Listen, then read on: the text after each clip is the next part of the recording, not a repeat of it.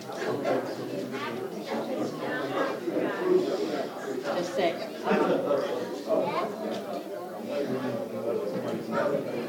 I make the.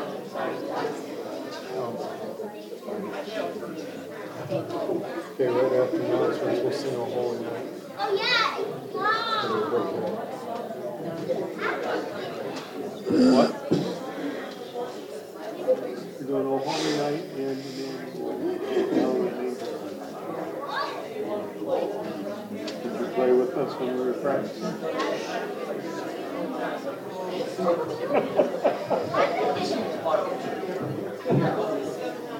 Stress out and down a little bit. She's fine. She's been so, been so good. I appreciate it. Always been things so good, but you're always good about it. I don't know why she's back down there.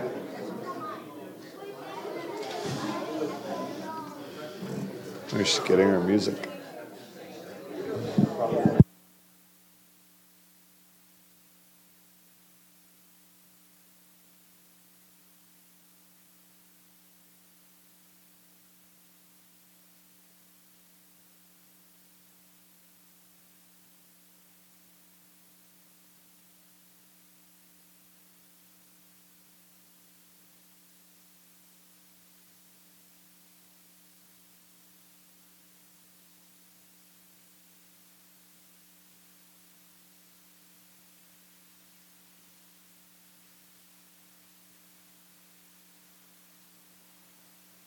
Announcements. Don't forget to uh, start cooking for Carol's Cookies and Cards December seventeenth from six to eight. There's no time on there, so if you got to jot it down in your bulletin, it's going to be six to eight unless you want to stay later. That's fine. Um, December seventeenth. Trustees meeting is December tenth. That's coming up quick. And uh, there's Christmas in Ripley December ninth. So if you want to show a little town support, there's Christmas in Ripley, December ninth. Are there any other announcements that are not in the bulletin or that need to be shared today? Okay, then we'll start. I'm going to sing a familiar hymn to you, a cappella, the four of us, and then we'll sing it for... Uh, huh? They're going to join me. They're going to join in. My wife wants you to join in on two and three, but I don't know that it's going to be up there. So, um, anyway, we're singing O Holy Night as sort of a special. And if you want to join in on two and three, feel free to do that.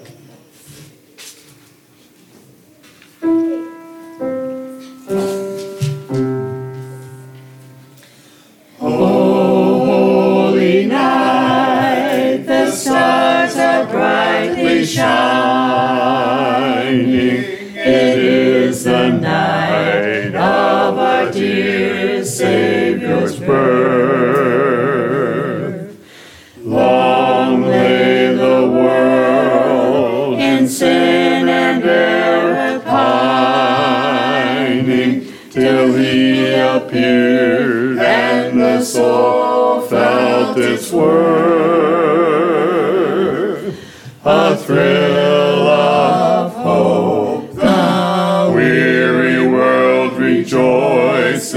for yonder breaks a new and glorious morn. Fall on your knees, oh, hear the angel voices, O night divine.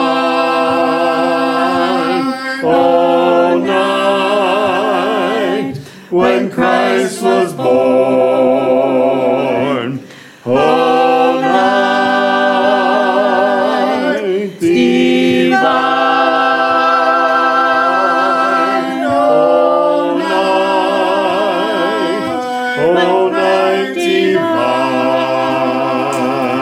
divine, led by the light of the face serenely beaming, with glowing hearts by His cradle we stand. So led by light of a star sweetly gleaming, here came the wise men of glory and land.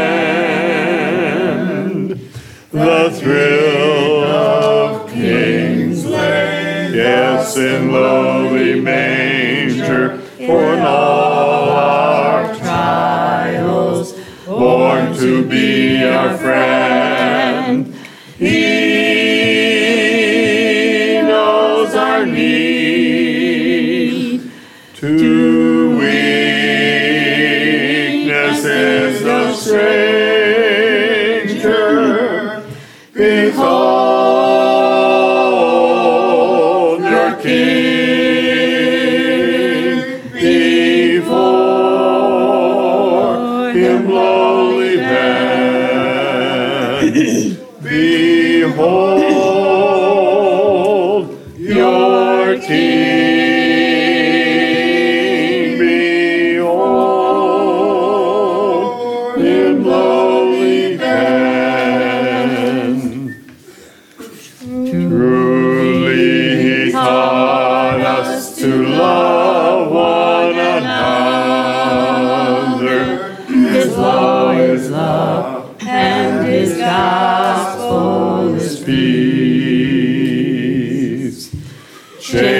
Shall he break, for the slave is our brother, and in His name all oppression shall cease. Sweet hymns of joy in grateful chorus raise we, let all within us praise His holy name.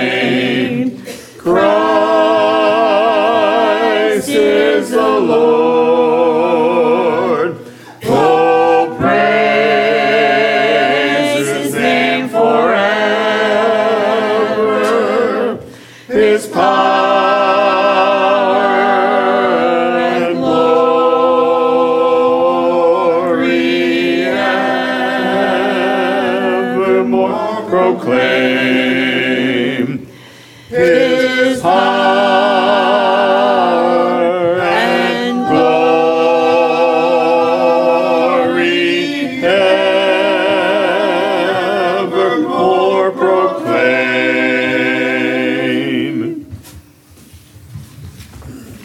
Now we're going to sing hymn number one hundred two. one hundred two. O come, O come, Emmanuel.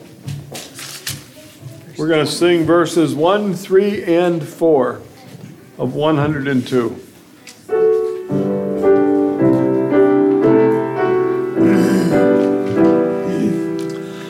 O come, O come, Emmanuel.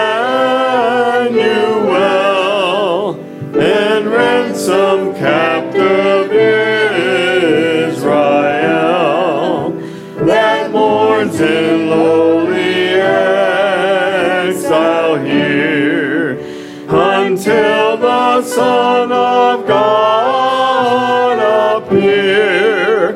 Rejoice, rejoice, Emmanuel shall come to him.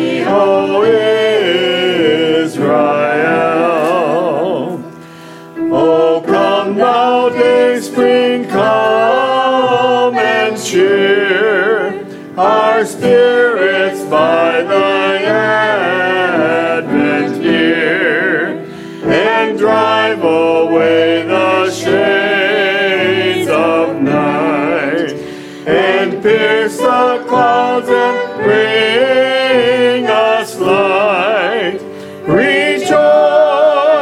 Rejoice, Emmanuel shall come to thee, O O come thou King of David, come and open wide our heavenly home. Make safe the way that leads on high, and choose the path through misery. Rejoice, rejoice, Emmanuel shall come to thee, O Israel.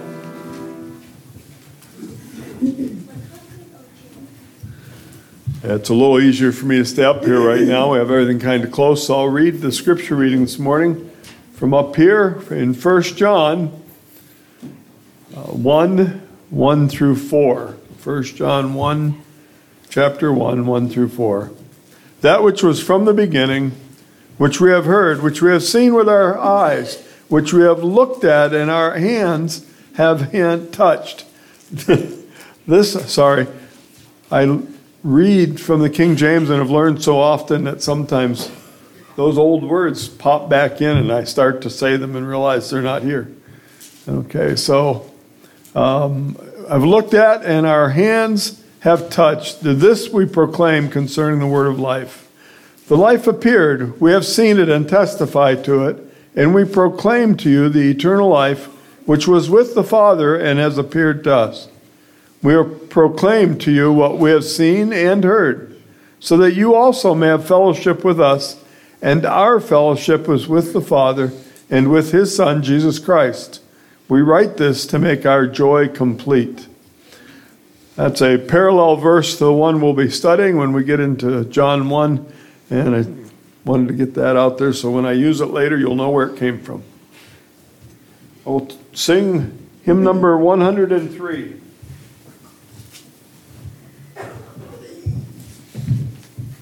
Hymn number one hundred three, Doubt It's Leave Thy Throne. We're going to sing verses one, two, and four.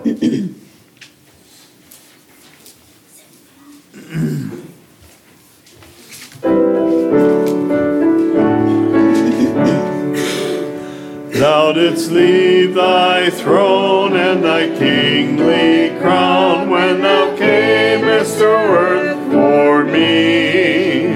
But in Bethlehem's home there was found no room for thy holy nativity. Oh, come to my heart, Lord Jesus, there is room in my heart for thee. Heaven's arches rang when the angels sang, proclaiming thy royal decree. But in lowly birth didst thou come to earth, and in great humility. Oh, come to my heart, Lord Jesus, there is room in my heart for thee. Thou camest, O Lord, with the living word that would set thy people free. But with mocking scorn and with crown of thorns, they bore thee to Calvary. Oh, come to my heart, Lord Jesus, there is room in my heart for thee. We'll ask you for prayer requests now before we go to have a word of prayer. Uh, my real good friend Chuck's mother, Karen Williams, uh, just got into hospice at home a couple days ago, and she's out. Uh, she doesn't know what's going on now. Um, we asked for prayer for the family. I did ask her husband when I went up to visit him yesterday. Uh, she talks a long time. So that was kind of a little relief for me. If I could just get there, my friend, he said that. Could you ask some prayer for his family? Um, you have a name? Karen. Karen. Williams. Okay? We should keep Alicia. She's now, her gallbladder has kind of gone bad, and they're going to have to take it out. And so she's been in the hospital most of the week till yesterday. I think she came home yesterday, finally. Maybe late Friday. I'm losing track of time. I have so many things going on. I think it comes with age, too. Yeah, well, mostly grandkids, they can go, here's this one, here's that one. Uh, and uh, so keep her in prayer. She is home now, so it's, uh, we're going to try to make a decision when, how, what. That's going to kind of mess up. We were, we were going on a trip in January, so that might end most of that. Okay. Just, we got to work everything out. He always does. Okay. Anybody else? A friend of high school classmate, Diane Hagel, forms her daughter Lisa, that's in her fifties, died of leukemia. Oh.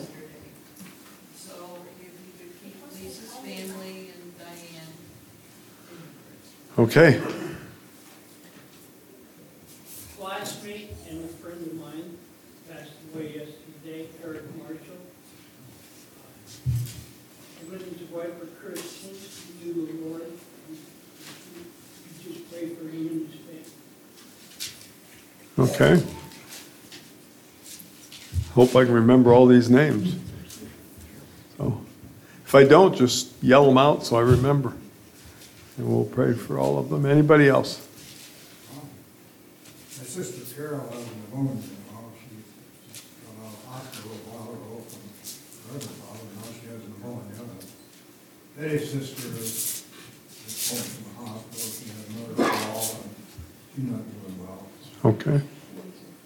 She's got shingles now, too. Oh, she has shingles now, too. That's a, that's a lot of stuff going on. Okay. Anybody else? So I'm bound to forget these. My brain's getting older, you know, so we will pray for them as I can remember. Gracious Father, we're so thankful that we can come to you with all the things that are on our minds and hearts, and that you're very aware of them and that you know them. Uh, even as we sometimes forget names, you still know who they are.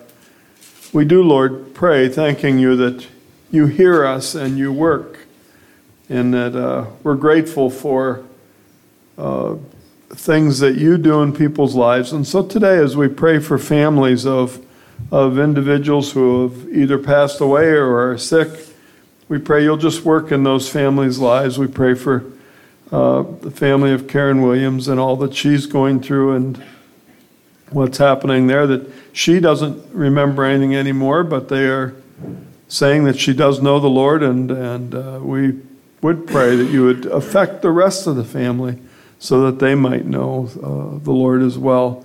Lord, this is an important thing to us, is that the families would really come to know the Lord, and, and that that would be a help to them.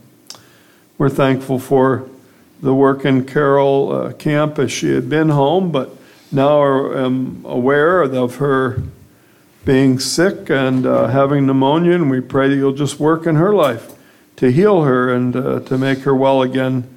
Uh, we know each time there's a bout, as we get older, it seems to make us struggle more, and we just pray that you will help in that regard. We pray for Shirley and and for her struggle as she has fallen again, but she's back home from the hospital.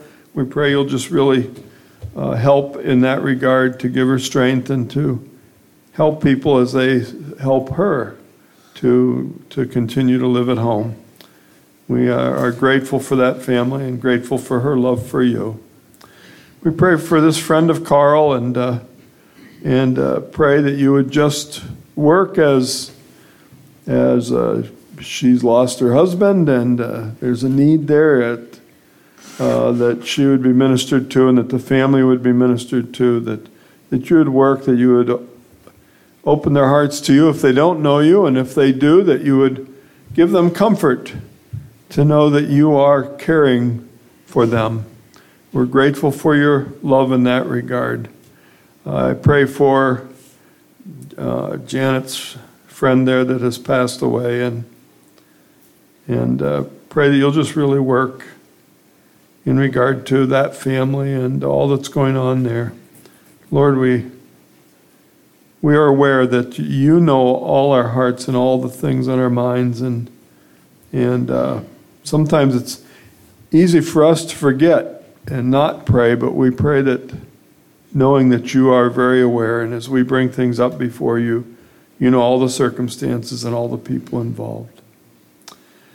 We thank you for this time to be together to, to praise you and to bring glory to you. Uh, I also think, Lord, of Alicia, Alicia, that she's struggling with her gallbladder. I just pray that you'll care for her as well, and and for all the different things that have to be taken care of, especially in light of a trip that was coming up, that you would just work and work all those details out. Lord, help us to worship you with all our heart, with all our mind, with all our soul, and with all our strength today, that we might bring glory to you in our worship, and that we might have great joy in singing songs about Christmas and remembering that your Son came to the earth, Emmanuel, God with us. Help us to grab hold of all these things during this Christmas and cherish them in our heart as Mary did, and rejoice in all that you're doing. In Christ's name, amen. We're going to sing our worship songs, which means you get to sing O Holy Night once more. Isn't that exciting? Let's stand and sing O Holy Night, and then we're going to sing another song to go with that.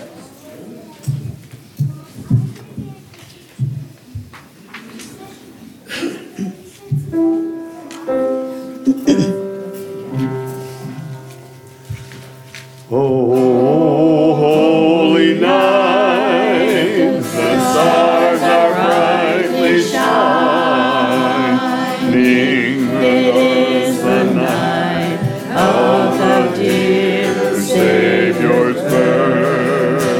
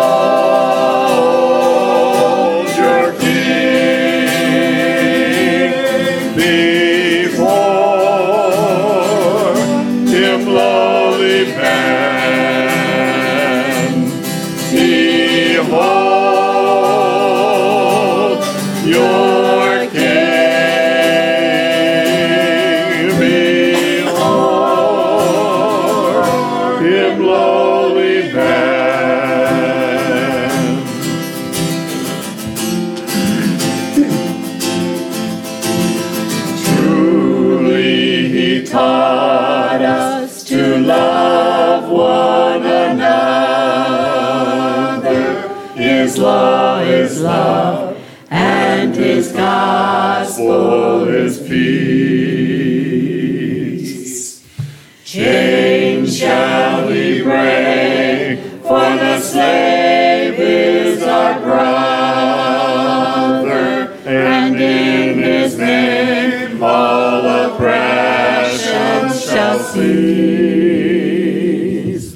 Sweet hymns of joy in grateful chorus raise, sweet, let all within us praise His holy name.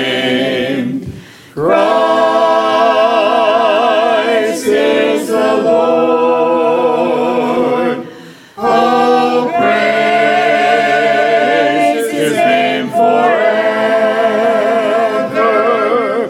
His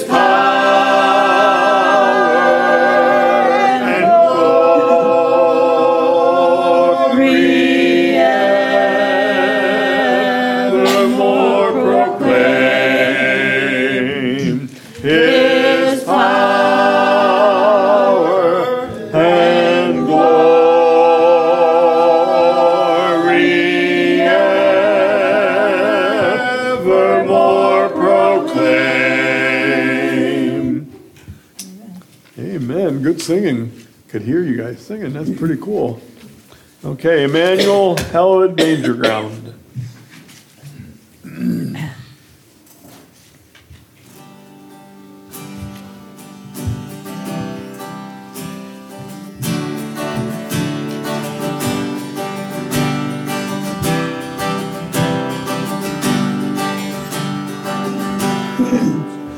What hope we hold this starlit night, a King is born in Bethlehem. Our journey long we see the light that leads to the hallowed manger ground. What fear we felt in the silent age, four hundred years can ye be found. But broken by a baby's cry, rejoice in the hallowed manger ground. Emmanuel, Emmanuel, God incarnate, here to dwell. Emmanuel. Emmanuel, praise His name, Emmanuel.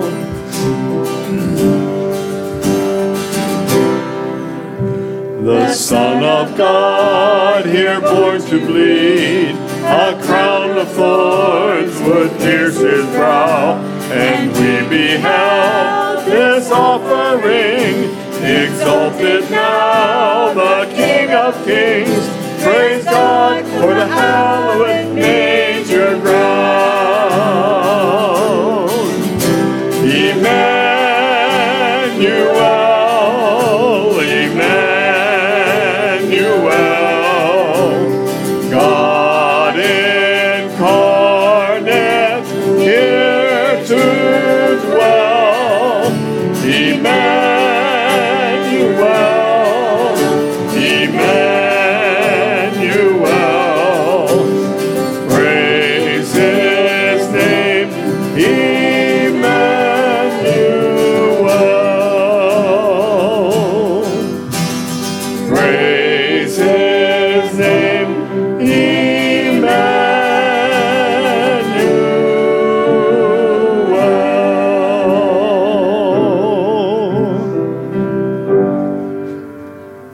Amen. Praise the Lord. You may all be seated.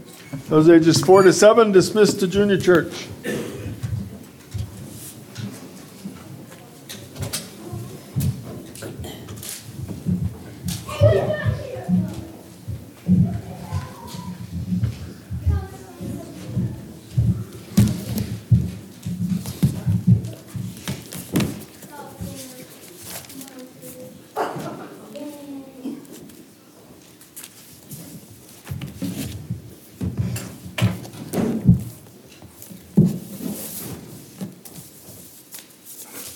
Bible's always easier to read if it's right side up.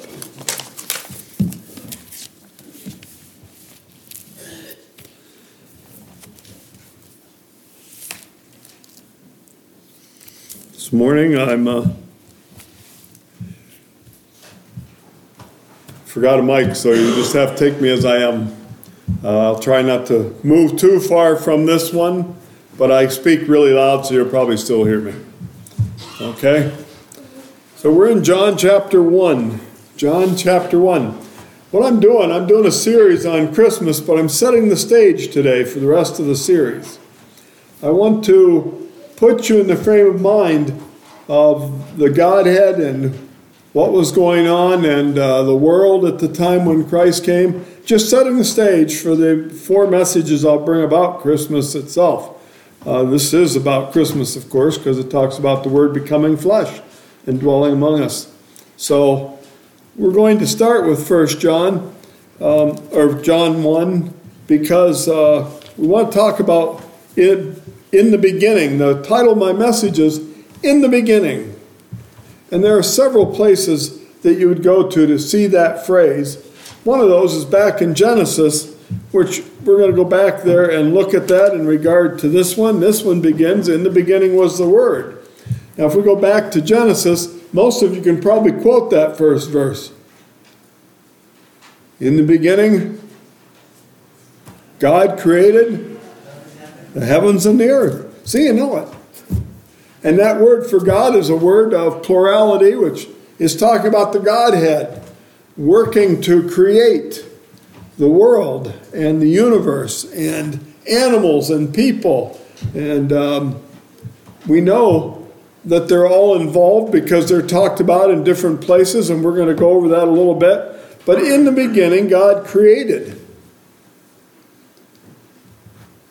I want you to put yourself in the place of the Godhead. We have struggled with that, don't we?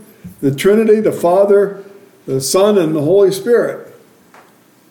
Keep in mind, there are three distinct persons in one essence that we call God. That's the only way we can understand it, but we have to separate their personalities, their personhood, because otherwise we don't understand how they operate at all. So what I want you to do is I want you to imagine that before anything existed, see, I want you to take, I use a little liberal uh, imagination. I want you to go with me on that. And what that means is imagine yourself being able to sit down and watch the Godhead come together to have a discussion. I know it won't be exactly like this because they don't need to do this. But imagine they all come to a table and they all take their places at the table and they're sitting there. And one of them says, you know, I think it'd be nice if we create a world and a universe. And we create animals and people and and we get together to do this. So they all get together and they're having this discussion. But it, during the discussion, they talk about, well, there'll be, sin will come into this world, so we have to do something about it. And we have to determine before the foundation of the earth to handle this. So how are we going to do that? Now, you know about the Godhead. One of the things is that the Godhead, every one of them have all the attributes of God. Right? So they're all, they all know all things. They, they all are everywhere at the same time. I mean, these are things that we don't understand. Uh, they don't make mistakes. They're perfect. We are their creation. Uh, they're almighty. They're powerful. Uh, we could keep on going down the list. They're all co-equal. But sitting at that table, they determine that each one of them is going to have a role in the coming creation. And that one of those, God the Son, will have to come to earth. And that one of those, the Holy Spirit, will have a different operation, that once the Son is done, he'll need to come and live in people. And the Father, he'll have his job, which is to be in heaven and be the judge of the earth. But his judgment will be slowed down by the work of Jesus Christ, the Son. So imagine that you got to see this. It would never go on the way I'm talking about it. I don't think. I don't think they have a massive table that God can sit around. But I think God communicates perfectly well. And so they have this and they develop this plan. God had a plan before anything existed. Ephesians one reminds us that he even had a plan for salvation, that he had chosen before the creation of the world. Now, he had chosen to do this. He had chosen to bring people to, to his Son. He was working even before he created anything to prepare for the fall of man. I don't understand that. But I, what I want you to get is, here's the Godhead clear at the beginning working together to plan this out. And they worked to, to, to create everything. Colossians one sixteen tells us that even Christ worked to do this. In fact, he, he created all things, and without him was not anything made that was made. And that he is the one who sustains it, even today. He's the sustainer of the creation. Uh, again, we can't understand all that. What we understand is that that's what he tells us. This is who he is. So they designed the plan of salvation even before creation. Imagine all of them sitting together doing this, and then they establish their roles, and then they write it into the Word of God. And we come to John chapter one, and what's he say? In the beginning. In the beginning was what? In the beginning was the Word. The Word was with God, and the Word was God. He was with God in the beginning.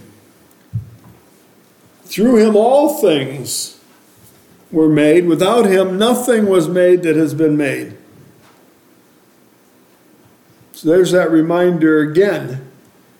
The Word was with God. The Word was God.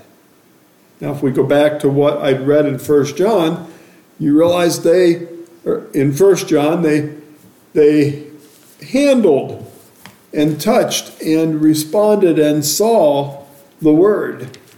And the Word's name was, what's that saying, First John? Anybody, anybody remember? I read First John. Jesus. Huh? Jesus. Yes. The Word was Jesus. So when you read back here, in the beginning was the Word, and the Word was God, and the Word was with God. Who is the Word? Jesus Christ. He was there. Uh, through him all things were made. I want you to catch who this Jesus Christ was. God the Son, the Word, the one who spoke into being, who created all things, and without him was not anything made that was made. And then in Colossians it reminds us that he's the one who sustains this very creation. He sustains you. He holds you together. I was a physics student. I loved physics. One of the things I was being taught back then was that everything has a balance. Most things, some things don't. But most things have a balance. And because of the way they're made, they stay together.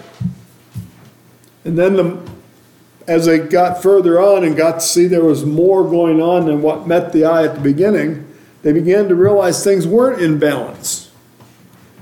And that we should fall apart.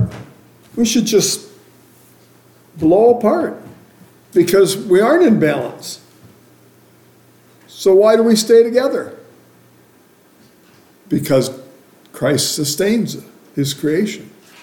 You stay together because he has the power to keep you together. He's created you. He holds all things together. This is the Christ that later we talk about coming into this world. A member of the Godhead of great power. And yet they see a need. And because they see this need, they meet the need. As we go on, he says, through him all things were made. Then he says, in him was life. And that life was the light of all mankind. The light shines in darkness, and the darkness has not overcome it. Now this idea here of the life and the light of all mankind, this has to do with men and women and the world living. He gave to them the ability to live. But then he does more. And that's what he comes into the world to do. He shines into mankind and gives them light. The light shines in darkness, and the darkness has not overcome it. This was the word. He repeats and emphasizes he was with God in the beginning. In verse fourteen, something unique happens. He says, the word became flesh and made his dwelling among us. We have seen his glory, the glory of the one and only Son who came from the Father, full of grace and truth. The word became flesh. Christmas is all about us realizing what God did to make it possible for us to know him in a unique fashion, to know him as his sons and daughters, that our sin would no longer get in the way. The Almighty God who creates all things and holds them together would have to come in the flesh to dwell among men. That seems incredible to me when I recognize the descriptions of God and what that means. And now, one of the Godhead, God the Son, would have to come to the earth for me, for you, for the sin of mankind. Even to slow down judgment to a whole earth while they get opportunity to hear the gospel message. Christ came at exactly the right time. He says further of that Son, uh, no one has ever seen God, verse eighteen, but the one and only Son who is himself God and is in closest relationship with the Father. He has made him known. The Son and the Father had an incredible relationship. He knew his Father. His Father knew him. I always appreciated my relationship with my dad. Well, most of the time I appreciated my relationship with my dad. There were times when I was at odds with my dad, so I didn't appreciate it quite the same way.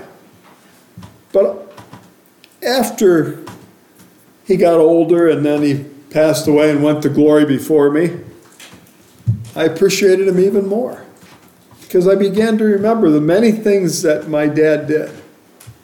How he affected my life, his honesty, his uprightness, and his coming to know the Lord. I remember my dad. Do I forget some of the less pleasant things? Of course. I don't want to hang on to those.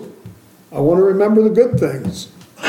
Sometimes I have a rainbow picture of life. You can ask my wife. She says I wear rainbow glasses, and I like them.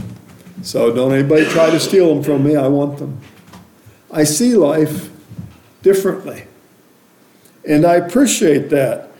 Here, God says no one has seen God but the one and only Son who has this unique relationship with his Father.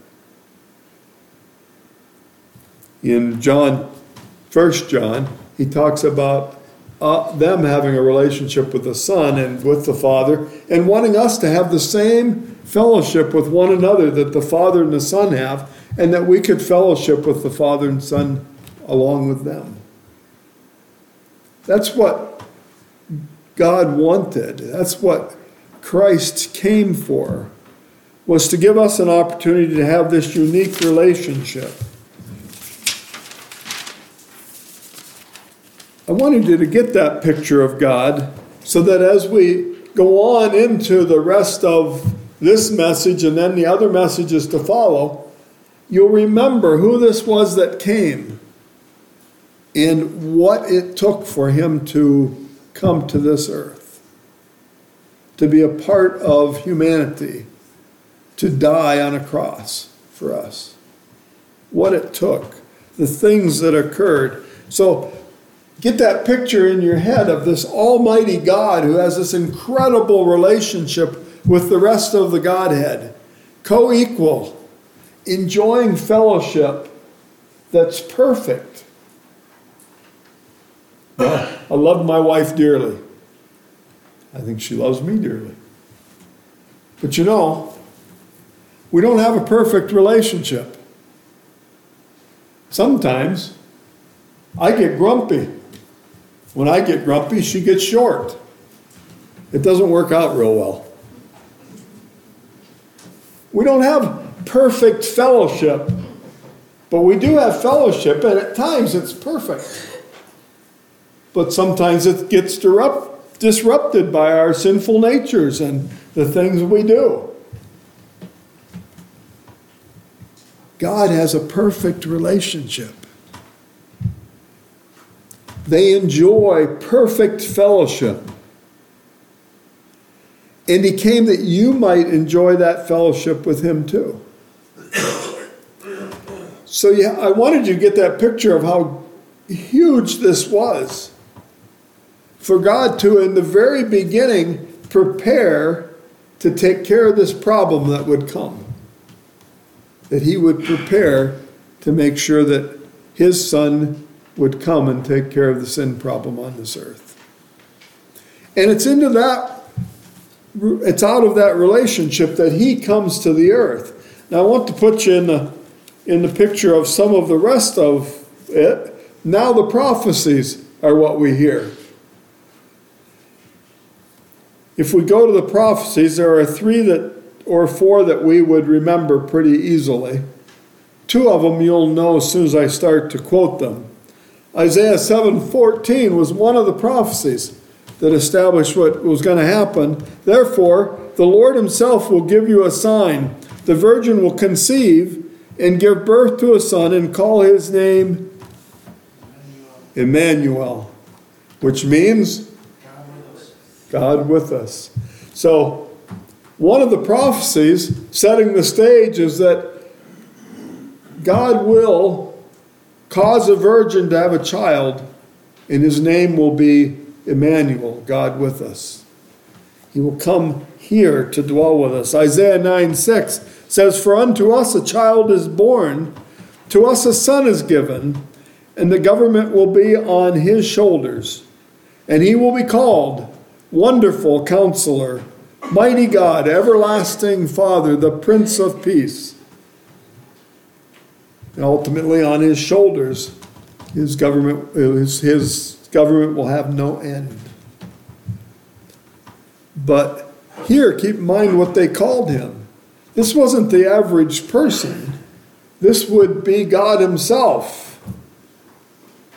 Wonderful Counselor, Mighty God, Everlasting Father, Prince of Peace. This is God on the earth. Micah five two says, "But you, Bethlehem Ephrathah, though you are small among the clans of Judah, out of you will come for me one who will be ruler over Israel, whose origins are of old, from ancient times." From old, ancient times is kind of a progressive statement that says it was way back there before anything began.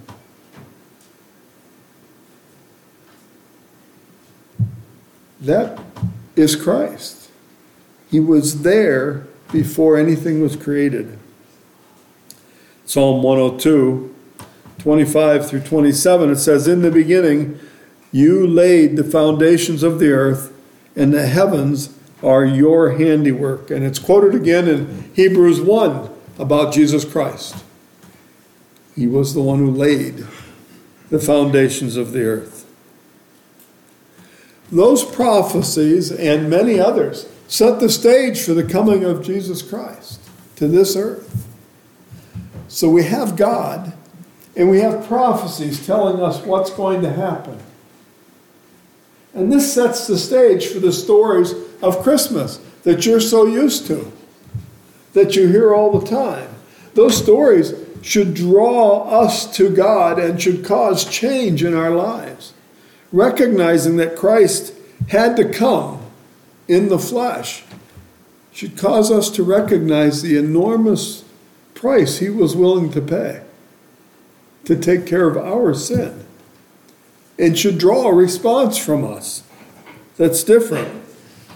Now, the other thing I want you to recognize is what kind of a world did Christ come into? If Christ came today, what kind of a world would Christ come into?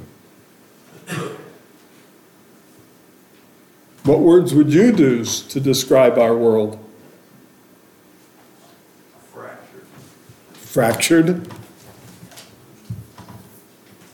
Speak up if you have a word. Chaos. Destroyed. Destroyed? Chaos?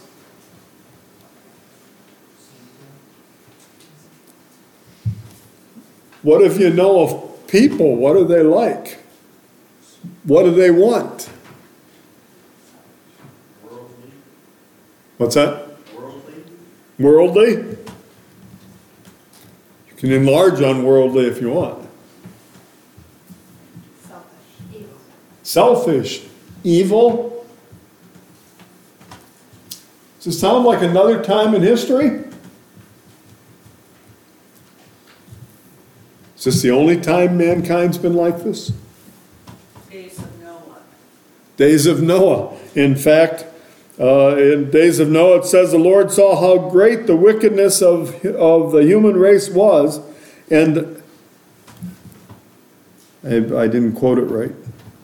And all their thoughts of, human, of their human hearts was only evil all the time. Can't read my own writing. Was only evil all the time. Another spot in Scripture tells us that the one thing you don't want to see men do is to proclaim that those things that are evil are good. Do you think that's happening in our world? Do you think anybody wants the evil things to be good or proclaim them as good? As we think about the direction the world goes, there's a lot of proclaiming that what I do is good when God tells me it is not. I have often told the story of the day that I real, was listening on the radio and they were talking about lying. It was a political station and they were talking about lying. And they were all excited. All these specialists were on there declaring that there are It is good and healthy for people to lie sometimes. And they were doing it because they were quoting all these quotes from Bill Clinton that were lies. And they were saying, oh, it's good. It's good for man to lie sometimes. That's, I don't think that's what Scripture says. I'm not sure it's healthy in any way. Even psychologically healthy for man to lie, because what happens when you start lying? It snowballs. You have to cover it up. And usually when you cover it up with another lie, then pretty soon you find yourself needing to cover it up with another lie. And eventually things fall apart on you if you're not careful. Well, here the Scripture says that man had become to the place where all he wanted to do was evil all the time. Just before Christ came, who was in rule on the earth? Anybody remember? What nation was ruling the earth? Romans. The Romans. Very good. The Romans were in control. Romans weren't wonderful. They did have law. which gave some structure to their society, but mankind could do pretty much whatever they wanted to as long as they didn't upset those in rule. And it was another time that would have been described as evil. And it's into that world, in fact, it says in Scripture that at the, exactly the right moment, in the nick of time, Christ came to this earth. And it's in that world that Christ came. He came into a world that was wanting to do whatever they wanted to do. And they would declare it to be right. So that men and women did things that would never have been considered appropriate. People would steal and say, I can remember it, uh, a film I watched, and the guy says, well, if I want it more than the other guy, it's okay if I take it, right? He says, no, that, that would be illegal and hence against the law. And, and he'd go on and on with those kind of statements. Well, that's sort of our world. They want us to say that all these things that are evil, are sinful, are right. When in fact, if we look from God's perspective, they aren't. And it's into that world that Jesus Christ came. Into a world that in the nick of time, he came. And one of the things that he was able to prevent was judgment at that moment on, on the earth. There will be another judgment. First time it was by water. What's the second one by? Fire. Fire. And that's still to come. But it's been held back by the coming of Jesus Christ to this earth to present salvation to mankind. So in First John it says, the life appeared, and we proclaim it to you, so you can have fellowship with us and with the Father and with his Son, Jesus Christ. Christ came into this world at just the right time. God the Son. We're going to talk more about what all that means in other messages. But God the Son came in the flesh and dwelt among men so they would know the God of heaven. Remember Christ several times saying, if you see me, you've seen the Father. Wanting to illustrate that he was God. God came in the flesh to provide for you something that could not be provided any other way. And he determined to do this before the foundation of the earth. This should cause us to look at God with great awe. To be able to, to design that, to be able to prepare for man's sinfulness. And then to come in the flesh. To enter the world as a man. So that he could become the Lamb who took away the sins of the world. So as we think about Christmas, as we consider what Christ has done, as we look forward to these messages and to the joy of celebrating Christmas, consider what he did to present himself to take away your sin. Consider as you go through each message what response he would want from you when you realize the enormous task that he undertook to make you his child. It's amazing. It's a story that boggles the mind. And there are many things that happen to make it possible. And it's an exciting story that we love to sing about and talk about year after year. When we're done with the messages, I hope you're as excited again this year as you've ever been. Second word of prayer. Gracious Father, you are an amazing God. You have done amazing things to make us part of your world, to, to make us part of your life, to allow us to have fellowship with you the way your Son has fellowship with you, that we might have fellowship with the Father and the Son and the Holy Spirit, that we together might fellowship and enjoy the same fellowship together that we have with you. Thank you, Father, for doing that kind of work. Thank you for a time of year when we consider how amazing it is what you've done. As we look at what you had to accomplish to make it possible, help us to rejoice, to be excited, even as we come to communion, to be excited that your Son came, God with us, to take care of our sin, to shed his blood, to give up his life, that we might have life. Help us, Father, as we celebrate that together, in your Son's precious name. Amen. Going to sing uh, Song one hundred five.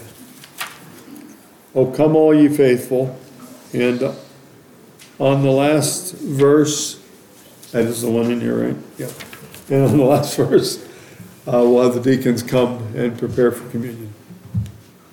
O come all ye faithful, joyful and triumphant, O come ye, O come ye to Bethlehem. Come and behold him, born the King of angels. O come, let us adore.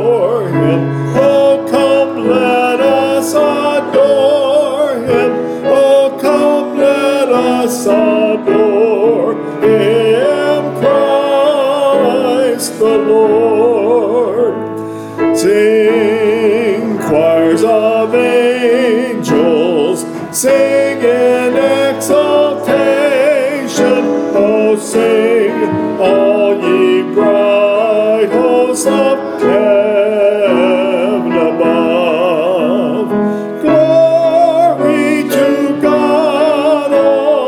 Glory in the highest.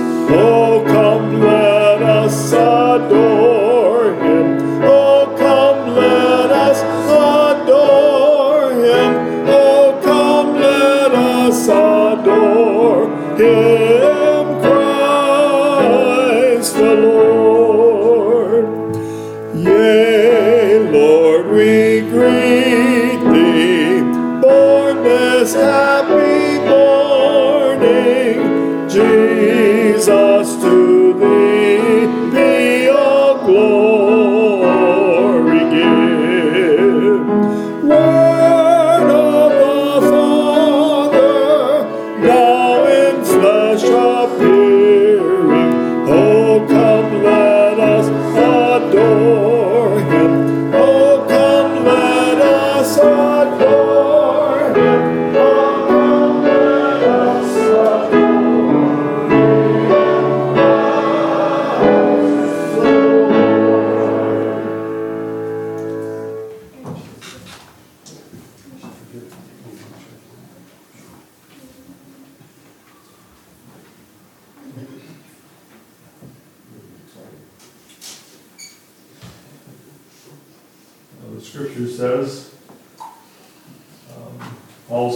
For I received from the Lord what I also passed on to you. The Lord Jesus, on the night he was betrayed, took bread, and when he had given thanks, he broke it and said, "This is my body, which is for you. Do this in remembrance of me." In the same way, after supper, he took the cup, saying, "This cup is the new covenant in my blood. Do this whenever you drink it in remembrance of me. For whenever you eat this bread and drink this cup, you proclaim the Lord's death till he comes." And he reminds us to take it worthily, which means we should know the Lord and we should be living in a way that we are right with Him, and then come and together do this. And it's a thing that we do as a church together because of our fellowship one with another. And so as we do this, we rejoice in what Christ has done for us. And that story is bigger than just His death on the cross. It required Him to come and live among men, and to suffer, and to die, and to do many, many miracles and other things to make the world aware of who He was and what He was doing for them. So as we take this bread, as we drink this cup, we want to do this in a way that both recognizes who He is in our life as Lord, and also we rejoice in realizing what He's done. Gracious Father, as we partake of the bread that we realize is, is a picture of your, your broken body, we ask, Lord, that You would help us truly to recognize the amazing things that had to take place for You to come, and the amazing love that was behind that work, that You would come and die for mankind, that they might know You, that they might have fellowship with You and with Your Father and with the Holy Spirit. Help us to rejoice in that, to make this a time that we, we truly look on You and rejoice and contemplate how much You love us, and that we might give our lives to You. And we'll praise You for what You do in Christ's name. Amen.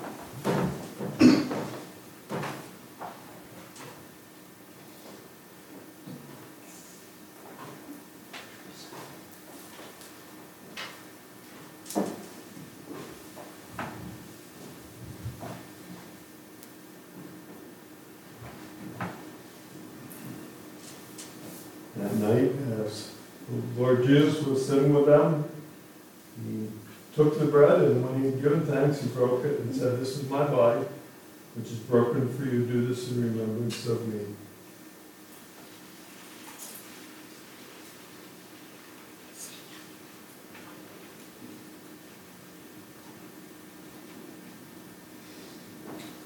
Gracious Father, as we consider what You've done, we're aware that You shed Your blood, and that without the shedding of blood there is no remission of sin. We cannot be cleansed, that Your Son was the Lamb, and You took away the sins of the world by shedding Your own blood. Help us, Father, to recognize the hugeness of the task and your willingness to do it. Thank you for your love. Help us to rejoice in your Son's name.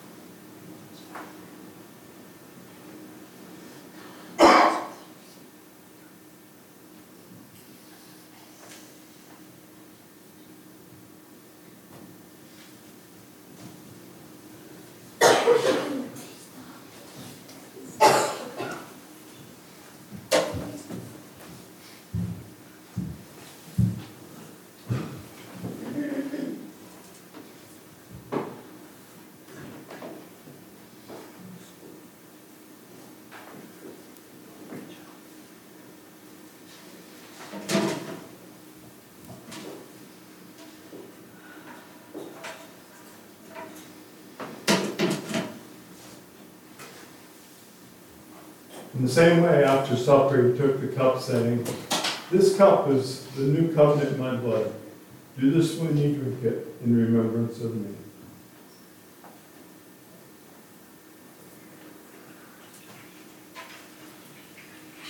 Let's close with a word of prayer. Gracious Father, we're grateful for your love. We're thankful for this time when we remember, when we rejoice because one day we will see you again. We thank you that we look forward to that and the fellowship you've given us with each other and with you. Help us to go through the week thinking on you and considering how you would desire us to live, that we might bring glory to you. In Christ's name, amen. You are dismissed.